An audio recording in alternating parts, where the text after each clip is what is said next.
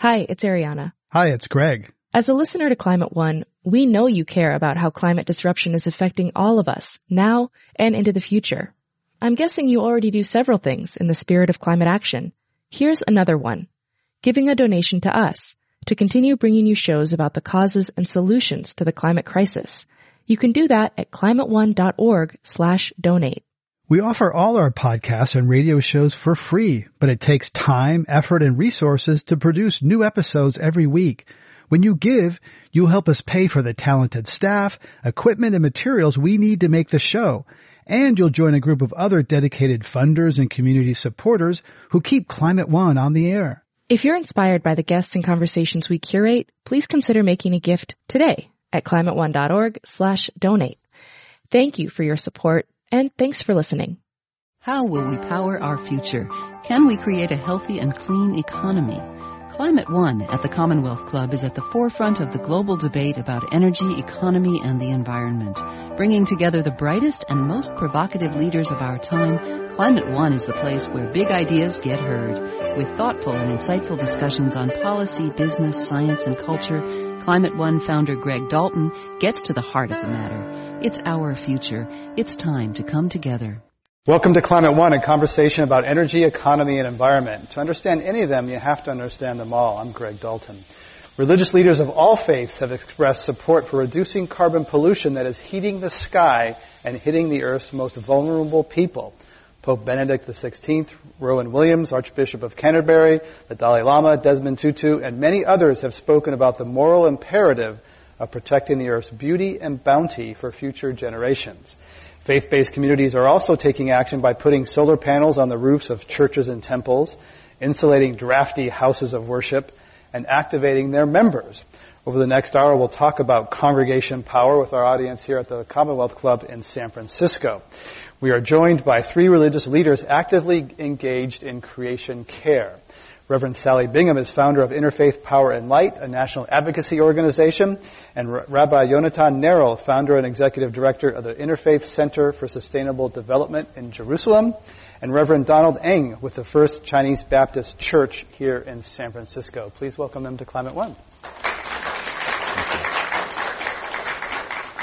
Uh, well, faith is a lot about storytelling, so I want to start uh, with your individual stories and, and, hear from you how you came to the intersection of faith and environmental stewardship, and then we'll talk about your organizations and other topics. But uh, Reverend Bingham, let's begin with you. How did you come to this intersection of faith and environmental? I'm not sure starting with me is a very good idea. It was a long process. I mean, it well, was this a is yeah, not lifetime a, experience. So you're saying there's a 45 minute answer there? Is that what you're saying? Yeah. That's what I'm saying. But briefly, um, I have always been interested in what humans were doing to the planet, whether it was deforestation or dying coral reefs or climate change or um, any number of the things that humans are doing that is destructive to nature. I've been an Episcopalian all of my life but I never heard anyone talk about saving creation from the pulpit. And I found this really lacking in our religion. We, we pray for a reverence for the earth almost every Sunday. And to me, having a reverence for the earth means you have a reverence for the earth. You treat nature as if it were sacred. And yet we were not doing that. We were not, we were hypocrites in the sense that we, we even denounce any evil that destroys creation in our Christian baptismal vows. So I started asking clergy, why, why do you never talk about saving creation? How, how can all these people sit in a pew on a Sunday morning, profess a love for God, be called to love their neighbors, and be polluting their neighbor's air and poisoning the water and putting engine oil in the storm drain behind the house? Where does it go? It goes to your neighbor. And eventually, one of these clergy people who was tired of me asking the question said, why don't you go to seminary and find out where the disconnect is between what you say you believe in and how we behave? Well, I had never been to college, so I couldn't go to seminary. So it was this long process. I, I went to the University of San Francisco at 45 years old, entered as a, as a freshman, got a wonderful Jesuit education, still interested in the environment after four years of college. Still, I never heard a clergy person talk about saving creation from the pulpit. So I went back to Bishop Swing and I said, would you sponsor me to go to seminary now that I have gone to college? And yes, I was, went over to Church Divinity School of the Pacific, went through three years of seminary, in the process realized that perhaps this was a true call from God to be the one that gets into the pulpit and and hammers hellfire and damnation away at the people in the pews if they were not going to be the good stewards of creation that we are called to be. One thing led to another and I was ordained in 1997 and now this is my life work. It's what I've dedicated my ministry to you and what I do. And we'll learn more about your organization uh, shortly. Uh, Reverend Ng, tell us how you came to the intersection of faith and and, uh, and stewardship. Well, in a very similar way, um, a commitment of this kind uh, takes time. It's a it's a lifelong journey. Uh, growing up in Boston, I uh, knew that there were all these public signs that says "Do not litter." You know, you pack up your own debris or your trash when you're hiking, or here in San Francisco, as uh, Sally mentioned, uh, uh, things that you drop or you leak onto the street will eventually pollute the bay. Um, and so, uh, for me, uh, personal action is very important to my own commitment. And as I learned that what I do uh, as an individual can affect others, and especially my neighbors and the larger community, uh, then it becomes a issue of uh, conscience uh, that what I do will affect everyone else's uh, livelihood as well as their health. Uh, as an American Baptist, uh, you know, Baptists are always known to be evangelistic, that we are concerned about the salvation of the individual. But our denomination, the American Baptist, also has a commitment of what we call eco-justice that uh, you can't win just a person's soul without also caring for the uh, justice that happens, that needs to happen in our society as well as in our natural uh, world. And so I grew up with that kind of background uh, in my own uh, childhood and during my youth years. And, and when I was called to be a minister, I, I saw that as part of my uh, also prophetic voice. And Rabbi Darrell, uh, you had some formative experiences at Camp Tawonga and, and, Yosemite and others. So tell us how you came to uh, faith and stewardship. So I grew up uh, here in the Bay Area on an acre of land, which uh, I gardened with my mother. We had an organic garden and a big orchard of fruit trees. And uh, every summer I would go to Camp Tawonga, a Jewish summer camp near Yosemite, where I was exposed for the first time to uh, the connection between Jewish teachings and the environment, in this case, in one of the most beautiful places in the world. I then uh, studied uh, in a BA and MA program at Stanford with a focus on global environmental issues, and during that time did research in India and Mexico and Cuba on environmental issues. And I came to Israel about 10 years ago and studied in uh, uh, rabbinic program where I encountered Jewish texts from this particular lens and realized that uh, the Jewish tradition has very profound things to say about environmental sustainability. And out of out of this experience, I, I founded the Interfaith Center for Sustainable Development, which is based in Jerusalem and works to uh, promote uh, environmental sustainability based on faith teachings. Let's talk a little bit about some of the scripture, uh, and then we'll get into sort of the congregations and solar panels on the roof and that sort of thing. So if someone comes to you and says, uh, well, you know, where do you find in scripture the, the, the origin, or what's your favorite passage to cite uh, in, in, your respective teachings that sort of points to the obligation for, for stewardship? Rabbi, what would you, in the First Testament or, or others, what would you point to? Well, there, I would point to when in Genesis, the first chapter of Genesis, God blesses people to be fruitful, be fruitful and multiply and fill the earth and dominate the fish of the sea and the birds and the animals. ironically, according to Jewish tradition, that verse is actually a profound instruction for stewardship. The, the Midrash, part of the, the Jewish oral tradition, teaches that we are only given dominion over creation if we act righteously. If we do not act righteously, then the opposite happens, that human beings are ruled by animals. And that, that th- these verses about um, our being sort of at the top of the, uh, of the hierarchy in creation means that we have a particular responsibility to, to treat it with respect and to care for it. Reverend Bingham? Well, I think that all of that is correct, and I often use dominion, not dominate. I mean, I always try to differentiate between dominate and dominion, and I and I I very often tell people that the dominion that we're given over the earth is the same dominion that God has over us, which is to help us be the best we can be, to care for, and we have dominion over our children, and we don't break our children's arms or ribs. We help them be the best they can be. And that's the dominion that God gave us. But the one that I use the most, if someone said, you can come up with one bit of scripture to support an environmental ethic, I use what I mentioned early on. The first commandment is to love God. The second is like unto it, which is to love your neighbor as yourself. Well, if you love your neighbor, you don't put engine oil in the storm drain behind your house. It goes to your neighbor.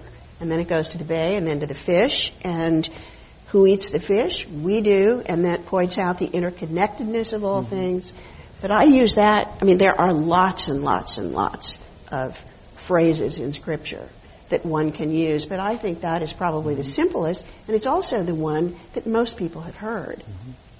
Reverend well, for me, um, I have always uh, referred back to Psalm uh, chapter 8. Uh, Psalm 8 says that uh, our Lord is uh, majestic in His name, and it goes on to say that um, God created the whole world with His fingers, and um, but then the psalmist questions why God would care for human beings, why God would be thinking about human beings. And it says that uh, we are created a little lower than um, God. Uh, in some versions, it says that we are divine beings and we are created like angels. And that uh, because we are co-creators with God, partners with God, we are then uh, responsible for all the things that God has created, including the the sheep and the oxen and the beasts of the field and the birds of the air, as well as the fish uh, in the sea.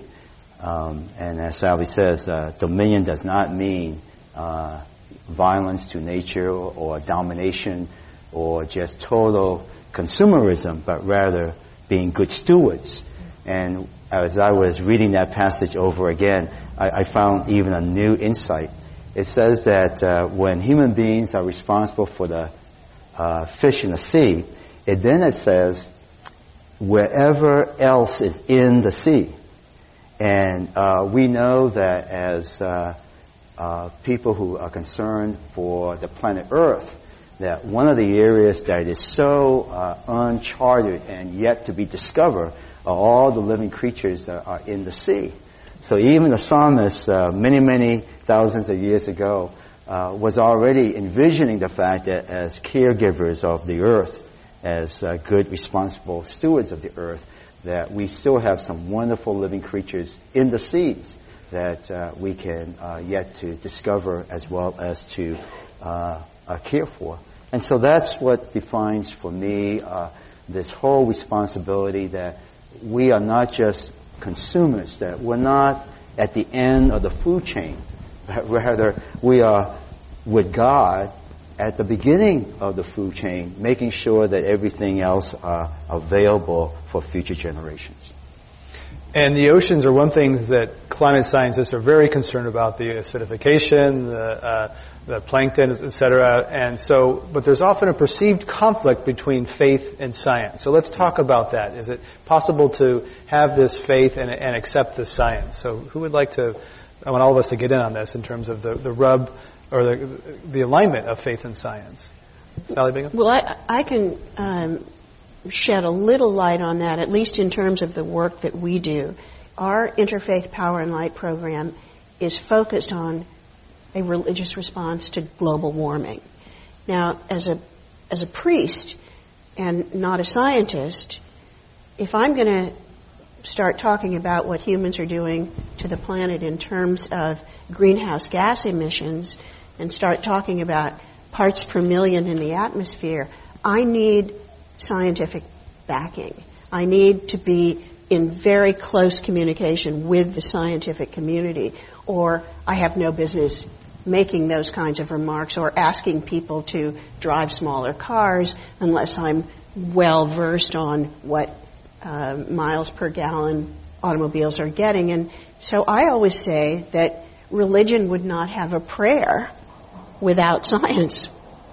And I believe that our in our organization we do work with scientists and we stay as closely in contact with the facts and what the science people, what the scientists are saying about climate change is what we then put into religious language and tell to our congregants and our uh, constituencies.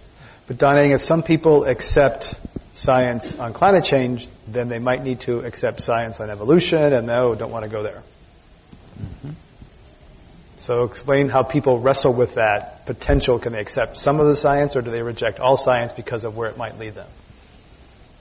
I would say that some of the best scientists are Christians or religious leaders themselves. Uh, I have always understood that religion and science do not have a conflict, uh, but rather uh, scientists are, are, partners with uh, all of humankind to understand the beautiful world that God has created in the first place. I think when science and religion uh, end up uh, being in conflict, is when religious leaders begin to read scripture in a very literal fashion. And uh, I prefer that, that, to say that uh, uh, our holy scriptures are written uh, totally, completely inspired by God, but not necessarily to be understood from a literal standpoint.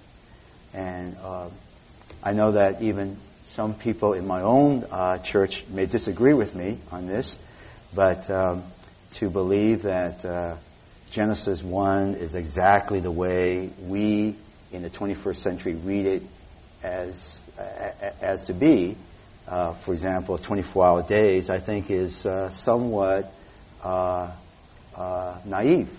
And so I believe that science and scientists have helped us to see how our world has come to be, and that there should be a constant dialogue between the scientists and the religious leaders so that we can understand how um, discoveries can inform each other. So I, I don't see a conflict uh, that you refer to, Greg, but uh, I do know that there are many in our religious communities that would. So you don't, but some do. So, but Sally Bingham, some evangelicals will say that uh, the just the notion that individuals can change God's creation that's a that's a troubling concept. Mm-hmm. Well, I was actually told once by an evangelical who teaches Sunday school in Colorado Springs, Colorado, that what we were up against when we were talking about climate change to the very conservative uh, right wing evangelical community that they teach in Sunday school that you as a child will hear about science, but understand that the world really was created in the seven days that Scripture says so because they take Scripture literally mm-hmm. and listen and be respectful. But the Word of God is what's in Scripture, and that's what you should believe. So what this fellow was telling me is that if we push science on this very conservative, which is a small community of people, it's, it's a loud voice, but it's not as, as huge a group as one might imagine. But that if we were to push science of climate change onto this community and they were starting to accept it, that their entire theology might unravel because they would have to accept they, they can't just take science in segments. they they're either going to accept science or not. Hmm. And may I just say one other thing Sure. too, for the for the benefit of people who are struggling with how to understand Scripture. I I like the way you described, Don, the um, it, it- it's kind of a story. Scripture mm-hmm. is a story or metaphor for how we may, might live our life, but not to be taken literally. Mm-hmm. When I was in seminary and we were having this conversation, our professor said, "You remember as a child playing telephone, and you would somebody would whisper something to the person next to them."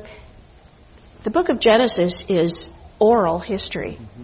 And if you say something to me and I say it to, to you and you say it to Greg, by the time Greg gets it, it's a little different than what it started out here. And that's what our oral history and that's where the whole Old Testament came from. And the new one also. These were all oral history. These are all stories that people told and then how they got written down, inspired by God, but not literally written by God. And, and most of the time, religious uh, communities, those who are in a minority and very conservative in their outlook, would uh, just take that issue of creation, for example, and make it into a huge controversy.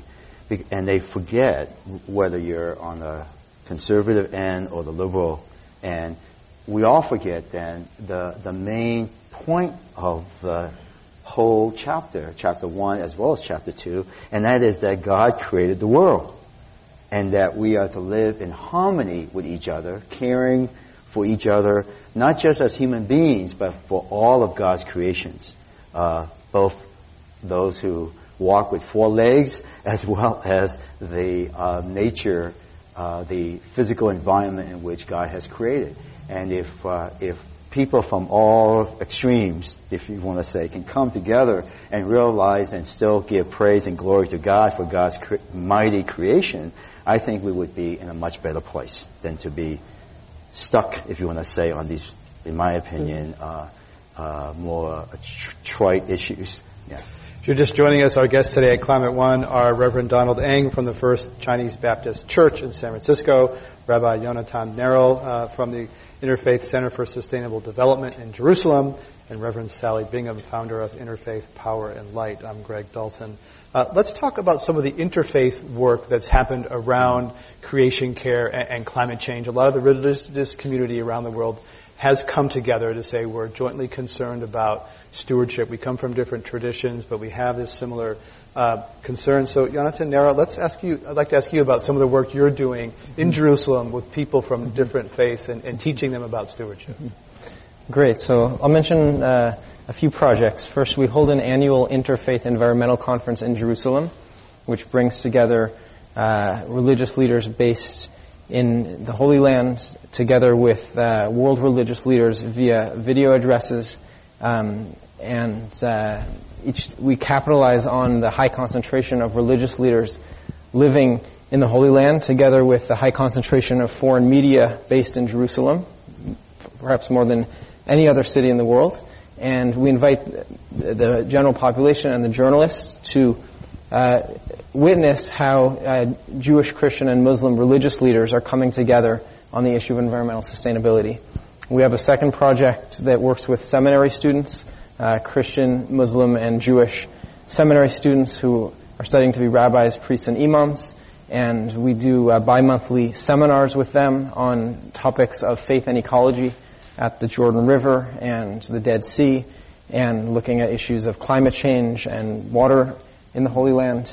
And then we have a third project called the United Planet Faith and Science Initiative, which brings together leading scientists along with uh, leading uh, religious leaders like uh, Archbishop Desmond Tutu, and um, and really tries to bring faith and science together and to show that there's not a conflict, um, especially when the leaders of world religions are are being vocal about the need to to protect the earth.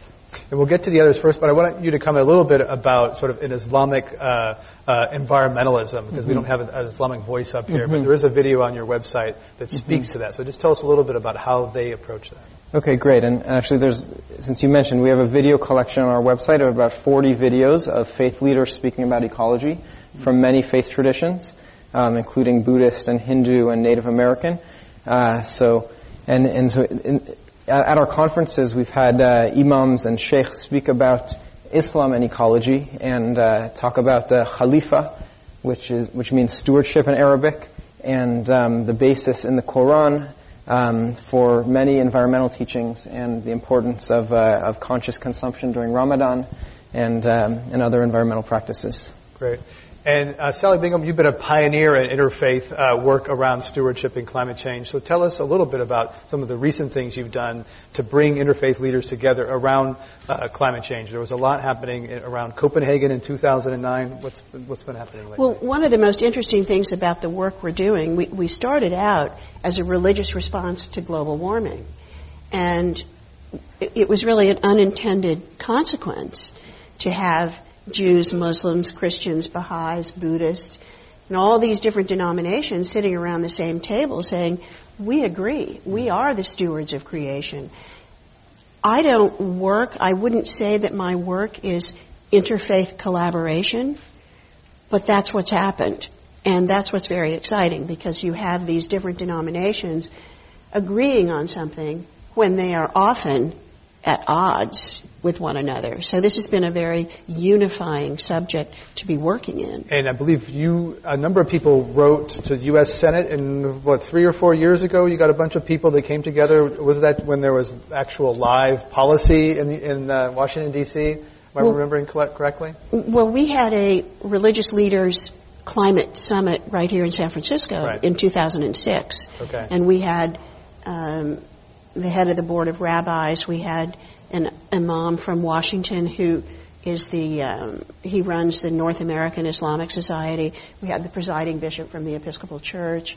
We had um, Joel Hunter, a wonderful evangelical pastor from Orlando, Florida. There were 15 heads of denominations who came to San Francisco, listened to Stephen Schneider, who is one of our um, unfortunately deceased, but climate heroes from the scientific world. A teacher that uh, Jonathan studied under. Yeah. Uh, well, Stephen gave a three-hour presentation to these religious leaders, and then we created a document, signed it, and sent it to Washington. Okay, and is that voice being heard now?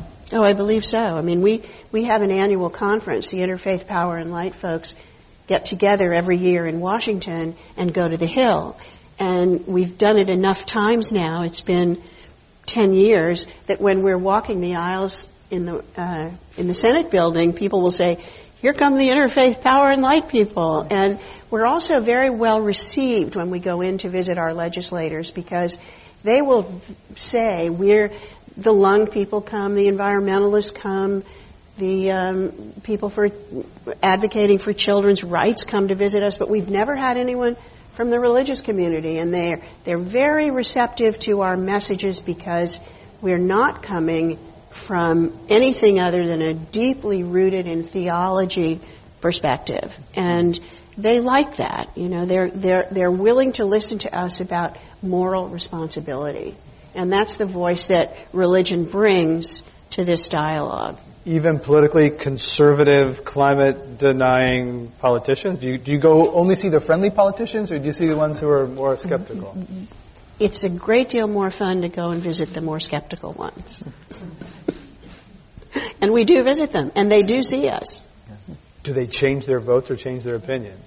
Um, I I have to say I hope so, but I, I mean, many of these folks have changed their opinions. I mean, they've gone from actually being um, climate skeptics to being advocates for climate protection, but they've also gone the other way. I mean, one of our very well-known political parties has had several people who were climate protection advocates who, in the last six or eight months before the election, switched to the other side.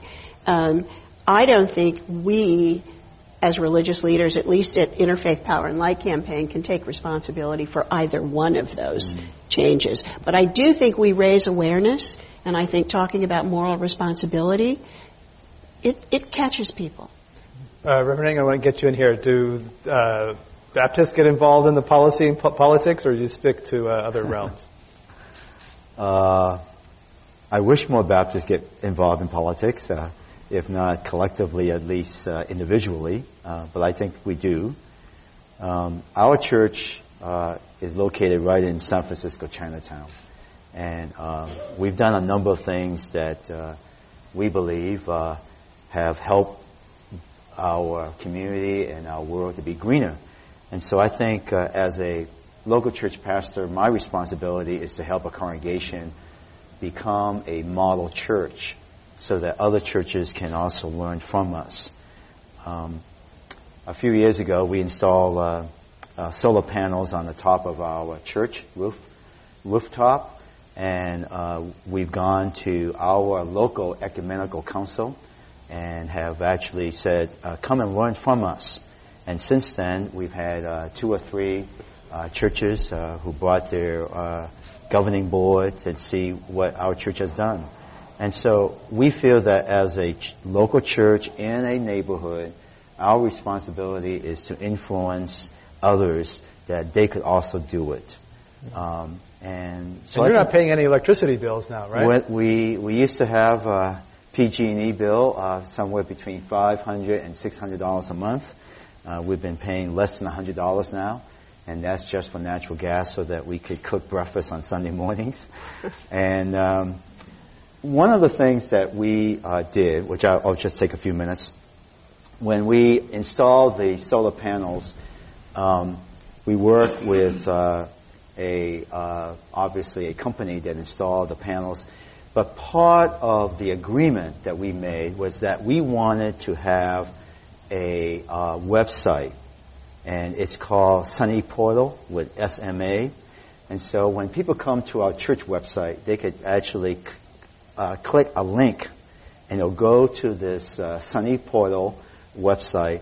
And on an hourly basis, you can see uh, how much uh, energy we are creating, how much CO2 emission we are avoiding, and how much money we're actually earning because we are now contributing electricity back into the grid. Mm-hmm. And so uh, by doing that, we hope that more and more faith communities would uh, see that uh, solar panels and solar energy is achievable and the savings that we have made, uh, these resources can go into other forms of ministry.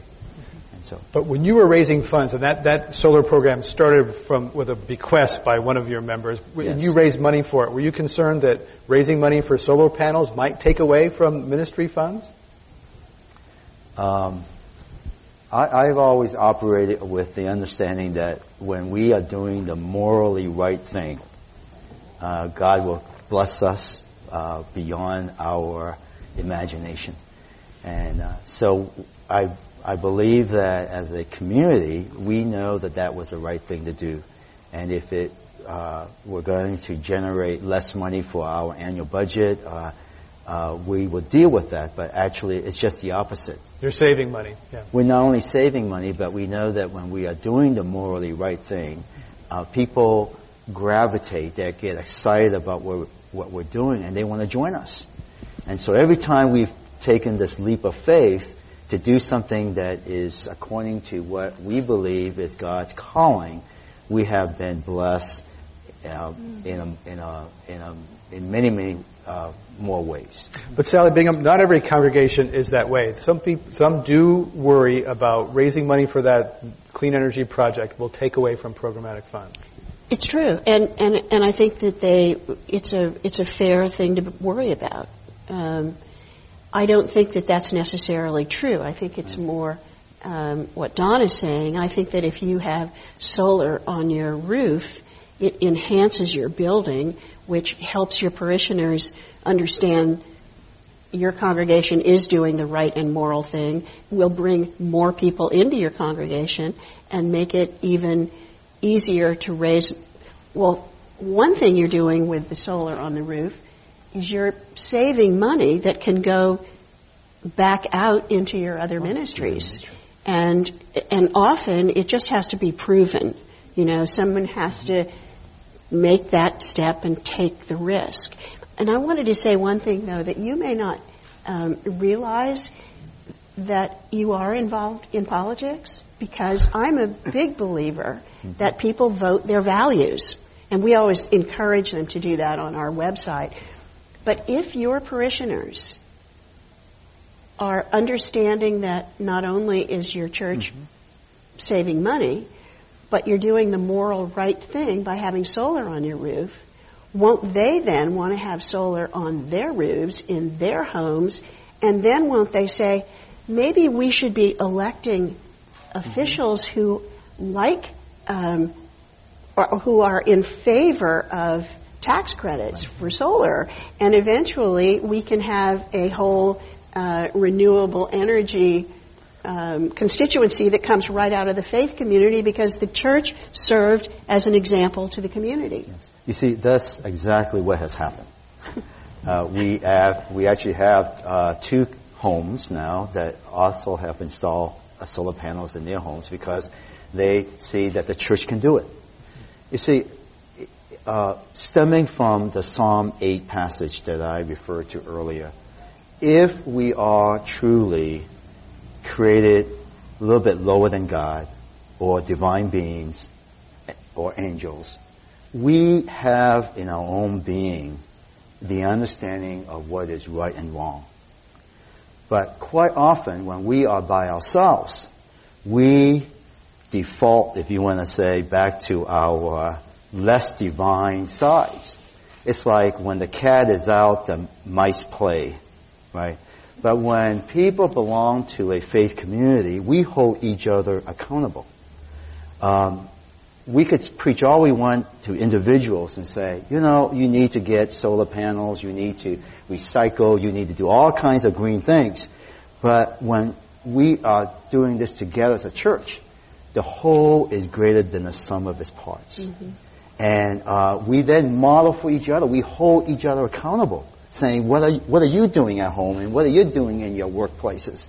And so what, so the church itself, or at least I hope all churches, are modeling a lifestyle, a life commitment that is better or more morally correct than what each person can do individually. And so whether on a weekly basis or on a regular basis, when people do come to a faith community, they kind of get recharged. They learn once again what is morally right so that in the other six days of the week, they can do the right thing. You see. And so you believe that individual action matters because a lot of people say, well, you know, if I cut my carbon to zero or even if everyone in the United States cut their carbon to zero, the world would still have a problem. So what I do is insignificant. And you're saying that that individual does matter because. I, I, I do believe that the accumulation of our efforts do matter. But I think ultimately, uh, as a religious person, a leader, what I do in regards to my own conscience matters first. Everyone has to live with himself or herself, and to say that uh, we've made a difference one by one, I do have a hope and a belief that uh, all things will be made new. There is going to be a new heaven and a new earth, and that's what we have faith in. And you became a vegetarian also, as partly as part oh, of the yes. process.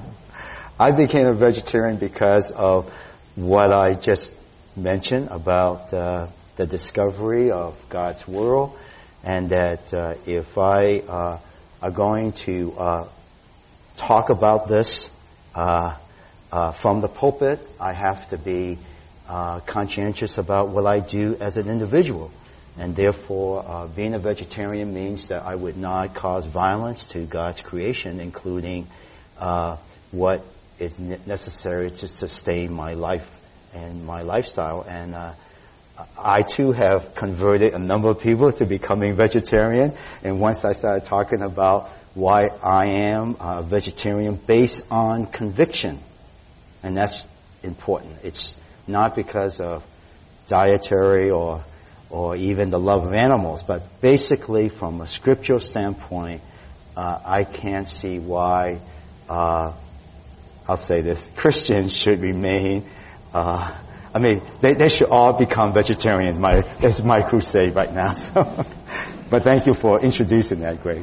uh, if you're just joining us, our, our guest today at Climate One Reverend Donald Ng from the First Chinese Baptist Church in San Francisco, Rabbi Jonathan Neril uh, from the Interfaith Center for Sustainable Development in Jerusalem, and Reverend Sally Bingham, founder of Interfaith Power in, and, and Light. Uh, sometimes with individual action, people can buy a Prius, become a vegetarian, and think, start recycling and think, I'm good, okay, I'm doing my part, and then not go any further. If they have addressed their conscience, they can respond to their children or, or at a cocktail party, yeah, I'm good, and then don't go any further. So I'd like to talk about how we can continue people on this path of uh, continual improvement, enlightenment, etc. Mm-hmm. Jonathan?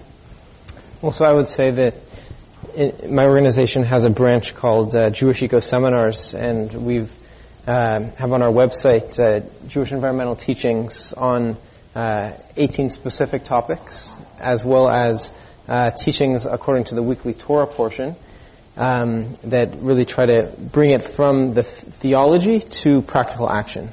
but I would also say that uh, the environmental crisis is, is not a crisis of the environment per se. It's not a problem of the rainforests or the, the bees and the birds, the trees and the toads. The environmental crisis is actually a spiritual crisis. Mm-hmm. And meaning it's a, it's a crisis of how we live as spiritual beings in a material reality.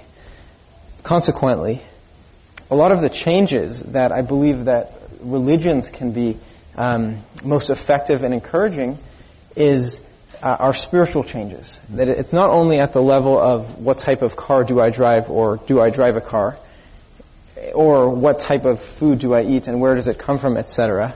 Uh, I believe that a, a lot of the imbalances that we're seeing in the global environment are actually stemming from imbalances that are occurring at the individual level within billions of human beings.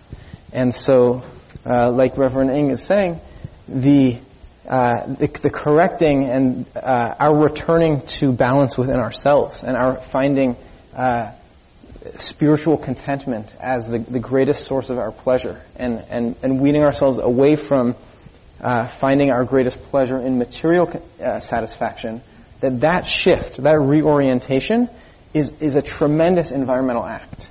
Even if it, even if at that moment nothing changed in terms of how I consume things, but something changed inside, and as a result, the whole rudder of the ship changed, and then the direction itself will change. Reverend Bingham? I think that is so right on. Um, it's almost as if and I think, Greg, you had this experience yourself when you went off to find out is the climate problem really real? And you have a sort of epiphany. There comes a time when you shift internally about the way you're living. So you wouldn't stop with just getting a Prius because it's if it really is a shift that you realize I matter. I matter to God, I matter to my neighbors, and every single one of my behaviors matters. Mm-hmm. Whether it's the coffee I drink, the clothes I wear, the car I drive, the energy I use, the food I eat, all of these things matter. And then your thinking, your spirituality, your values, who you are as a person go through a shift to where it's almost unconscious and you're not throwing trash out the window or or driving your car unnecessarily because you have this sense that everything I do matters. Right. I matter and my behavior matters. And I think that the person who buys a Prius and says, okay, done, that's not the spiritual renewal that you're talking about or that you're mm-hmm. talking about. Um, when someone has that epiphany and recognizes we have to change the way we are in the world as humans and stop thinking of ourselves um, as dominators of nature, then your whole behavior, your whole being shifts. And the way you are as a person in the world shifts. But you're about to, that's all good, and I, that's very interesting. But you're also about to switch from a, a small gas-powered car to an electric car. I want to make sure we, we mention that. So you're continuing to that internal as well as the thing. Because some people, the spiritual realm is accessible to some people, and some people still operate on a material level where things that are concrete and specific, it's easier for them to grasp onto as a place to, as a place to start. Mm-hmm. So Sally, I want to hear about your new electric car. Well, I don't have it yet, but Well, I'm on the list. what's it gonna be? no, it's going. I have a um, Smart for Two car, but they're going to be um, out in the market to get an all-electric Smart for Two car starting in January, and I'm just taking one step further to get off gasoline. Excellent. Uh, before we're going to get to our audience questions here, I want to ask uh, about forgiveness. Uh, we had a scientist here recently, Dr. James Hansen, who talked uh, in very strong terms about people in the oil industry who, uh, and fossil fuel industry, who knowingly extract and per, uh, fossil fuels and burn them in a way that they know can be harmful. And I want to know how you think about forgiveness for people who are continuing in this fossil fuel model uh, with the science these days, it's pretty clear what the consequences for their children and all of us are. So, Jonathan, you know, forgiveness and fossil fuels. Well, I, I think that the the creator of the world will will hold that, that there is uh, a level of uh, responsibility that we need to take um, in regards to to our creator uh, regarding every pound of carbon that we put into the atmosphere, especially when for 40 years scientists have been saying that that behavior is is one that's not sustainable for for this planet and, and human society. Um, and so it's also important to have compassion and, and to realize that, uh, that each one of us is embedded within a carbon culture and within industrial and post-industrial society. And, and virtually everything we do in some way, whether it's drinking a cup of water that's been pumped using an electric pump or etc. Virtually everything we do has a carbon footprint, has an ecological footprint, and and so um, I would, for me, uh, there's a teaching of, of Rabbi Nachman of Breslov, a, a Hasidic rabbi, who says that we need to remember that we're going to cross a very narrow bridge, but the important thing is not to make ourselves afraid, and that that in our generation we are facing very daunting challenges and very, um, very, we have very significant challenges and opportunities ahead. Um, the important thing is not to be afraid and not to be judgmental toward other people, um, but at the same time to, to remain true to our convictions that uh, that that we can access our um, millennia-old religious traditions to promote the betterment of humanity. Uh, the greatest renewable energy available on this planet is spiritual energy, and I believe that the Creator calls on us to access and to harness that energy for the betterment of humanity. Rabbi Bingham, or, or, uh, Reverend Bingham, or, or Reverend Ng? Yeah. Well, I, will uh, respond just briefly. Uh, I mean, we live in such a uh, polarized world, and certainly uh, very conflictual, e- even in the in the U.S. And um, you know, there'll, there'll, ta- there'll be a time when uh, we hope, as all religious communities do hope, that there is peace and harmony in the world. But until that time comes, we as uh, human beings uh, need to always reach out to reconcile the broken relationships that we have. And unless we can uh, show forgiveness and understanding and uh, bring people together to uh, work on uh, legislation that will make a difference, build lives that will uh, model for others and future generations that these are good behaviors that we can all learn from, and so that you know uh, the global warming can be at least uh, held at bay. All these kinds of efforts are worthwhile, but it won't happen unless there is reconciliation. And so forgiveness is a part of that process of working together uh, across all kinds of uh, tribal groups. Let's go to our audience question. Yes, welcome to Climate One. I'm pleased that you're all on board with climate change.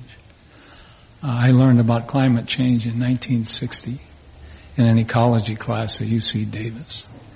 Uh, it's been 53 years since I've heard um, people of the faith-based community open, and I'm a little concerned about the southeastern United States.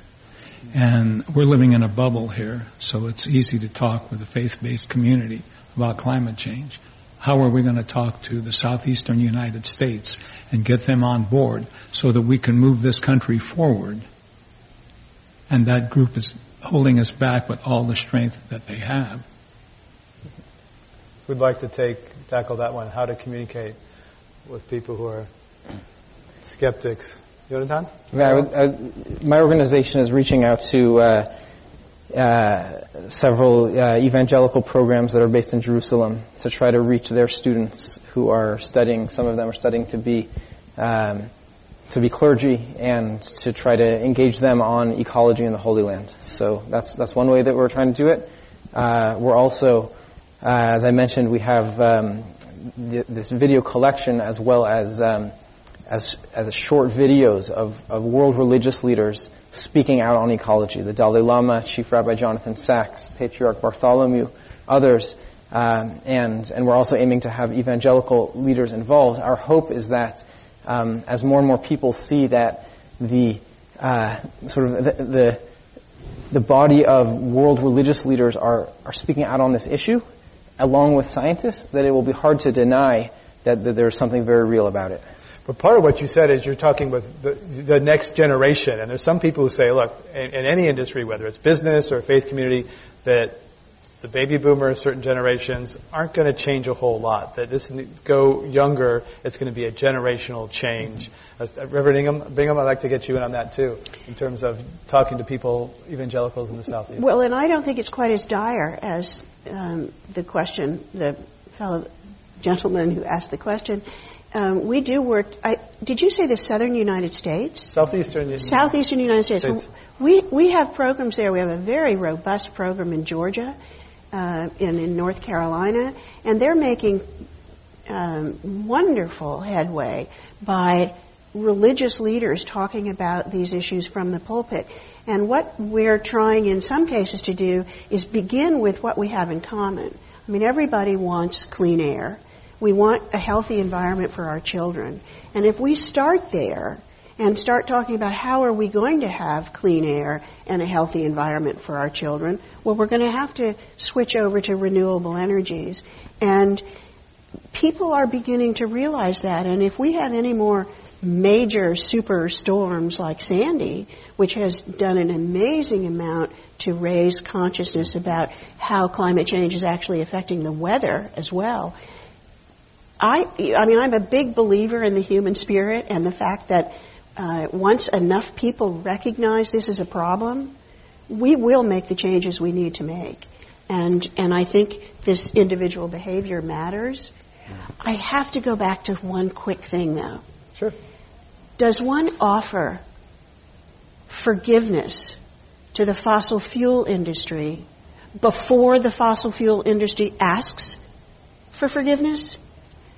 In other words, um, I think they're committing crimes against humanity if they're doing what they're doing, knowing that they're doing it. But I haven't heard a fossil fuel industry ask anyone for forgiveness. And I, am wondering where. Well, it, we, we, you could blame the companies, but we ultimately are burning it. We're, we're consuming that product. So are we committing crimes against humanity or just the companies that sell it to us? Well, well so I would actually mention that that's one of the incredible things, which which is related to uh, in a in a teaching about the generation of Noah, in, because that was the that was when the when the whole world was destroyed except for everyone on Noah's ark. So there's a, a Jewish teaching that everyone in the society would go to the market and steal one peanut, and because it was such an inconsequential act, no one could be tried, and the whole society collapsed. And for that, the world was destroyed. Now, in our times, does anybody desire that there be climate change? Does anyone want the rainforest to be destroyed? Does anyone desire any global environmental issue? Of course not. But at the level of the individual, each one of us contributes a little bit, right. a little bit here, a little bit there, and that, and that, that's why I think that ultimately, I mean, there is some, there is things going on in the fossil fuel industry, but ultimately, what's driving this is, is not the fossil fuel industry. It's the, it's the material desire of the human being which has been spread to billions of people. Consumers. Yeah. Let's, uh, let's get our next audience question. Yes, welcome to Climate One. Thank you. Um, you've all been very inspiring and thought provoking this morning, afternoon. Um, I come from a church in the near the Central Valley, and we're about to embark on um, uh, a change in our our building. I'm chairing a, a, study committee, and I'm about to present some recommendations. And I'm just wondering, I'd love to incorporate some earth-friendly ideas. I, I, is there a, a place where I could go and get some information for ideas? And, and maybe even equally importantly, is there any financial assistance available throughout the um, religious community for older churches who want to retrofit and become more environmentally conscientious? Well, I hope that you will go immediately to California Interfaith Power and Light. And there are people here today who can give you lots of information on energy efficiency, green building. Um, I also spotted an architect out there who knows an awful lot about uh, green buildings. And in terms of financing, I think there are ways to find financial help, but most often a congregation has to see the advantages of long-term thinking. And when you change out your light bulbs, to compact fluorescents and you see um, a, your energy bill go down a little bit, save that money and put it into something else. And then your, your savings begin to grow to where you can actually make the changes. And sometimes you have to spend money in order to save money. But there are lots of people here that can help you, and I'm sure as soon as this is over, you'll be hearing from them. Thank you for that question. Uh, Right, that shouldn't have to reinvent that wheel. Lots of churches have already been down that path. Hi, welcome to Climate One. Thank you. Uh, thank you very much for all of this discussion. It's been very um, interesting to me. I am, live in the material world, not necessarily in in your world, but I was wondering. Um, you know, Bill McKibben uh, has recently been in town where he's discussing uh, a an approach to to get people and organizations to divest from the fossil fuel industry, and um, uh, at the university level, perhaps at the um, you know other levels. Um, so I wondered if you had an opinion about this and whether you thought that your congregations could um, provide some impetus behind this. It's an area we, have, we haven't touched on. It's where congregations invest their money using that financial leverage as, as a tool against uh, fossil fuel interests. Uh, Reverend Bingham? Well, I think that it's a, it's a very good idea. That it certainly worked during the apartheid time, mm-hmm. and um, I know when the Episcopal Church has a um, a committee on social socially responsible investments. Um, it's not, and so so there are denominations who are looking at that, and I we know and work with Bill McKibben on a, and collaborate on a lot of his initiatives, which are I think quite um, beneficial, and he also is one of the heroes in terms of raising awareness with young people about the climate issue. It's not something we are involved in particularly. We have so many different programs, and we're trying to work at the grassroots level to do what uh, Reverend Ng is doing in getting congregants and people involved in in a whole movement um, to get Americans to understand that this is an enormous problem. Um, we have not gotten involved in divesting. I think it's a good initiative, and I hope it works, and I would support Bill McKibben in doing it. Congregations themselves don't usually have enough money that they have investments anyway. The denominational heads do. I mean, the Catholic Church does, the Episcopal Church does. Individual congregations uh, don't have um, managing port, uh, financial portfolios that I know of. Encourage your congregants to do it. Mm. Yes. Um, Reverend In a similar way, the American Baptist churches uh, in the USA is uh, about 5,300 churches across the country, including Puerto Rico, and we do have national policies and guidelines about responsible investing. And we're very clear about uh, certain kinds of uh, companies and corporations that we stay away from, and then others that we are, very free and more openly uh, involved in in order to help them accomplish their mission. And so that is uh, reviewed by our denominational leaders on a regular basis. Let's have our next question. Yes, welcome. Thank you. Um, going back to that first question, um, I fear that the uh, notwithstanding Sally's thinking that the numbers are small, but the climate deniers and skeptics are pretty large. In fact, um, from what I've read, there are millions, perhaps, of folks uh, in the religious communities, especially Christian and Muslims, that believe in this apocalyptical deep belief, like an end times, the rapture, or whatever, that um, the Lord is going to come down and, and take all the believers to a better place, uh, leaving the rest of us. And uh, I'm just wondering if you've engaged such folks and, and how, if any, arguments might be made uh, to, towards them. And then a quick second question, whether your denominations are uh, getting behind at all uh, a carbon fee as a potential um, resolution of the climate uh, disruption issue. So the rapture, we'd like to tackle that one. Why are you looking at me? Because, well, Reverend uh, certainly, uh, as the uh, guests uh, mentioned, uh, we do have uh, Baptist churches that believe in the end time theology, and with that perspective, they take the physical world as perhaps secondary and not as important, and that everything will kind of work themselves out at the end uh, times when Christ returns. Uh, obviously, I don't share that theology. Uh, that if, uh, if, if, if, if time does come to an end, uh, it's certainly not going to be the way it's been portrayed by uh, TV and movies. Um, I, I, I, guess um, I would come at that question from uh, this point of view. Uh, I, I, often say in our church there is no such thing as a undisciplined disciple. That the word disciple means that you are a disciplined person. You have to live a faith that is, uh, you know, you have to uh, walk your talk. And um, if if God is the one who is the uh, creator of all things on earth, then uh, uh, God provided provision for us, and therefore we must provide provision for uh, future generations until that day comes.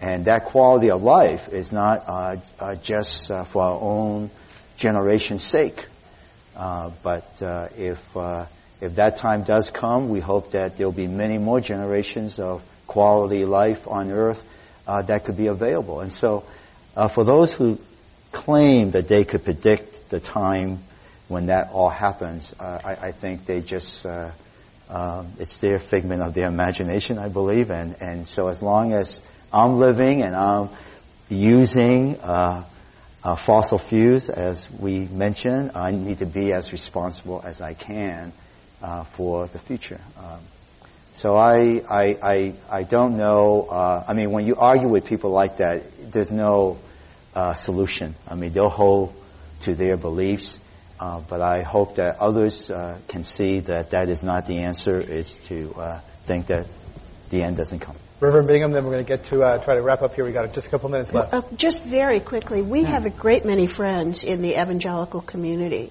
and um, Richard Cizik, who some of you may know that name, has said that anyone who thinks that it's okay to destroy creation to bring Jesus back yeah. is really committing blasphemy, and that there is absolutely nothing in Scripture that supports destruction of creation to bring to, for the rapture, and and that is, as he said, who is one of them. I mean, he doesn't believe that theology, but he does come out of the evangelical community.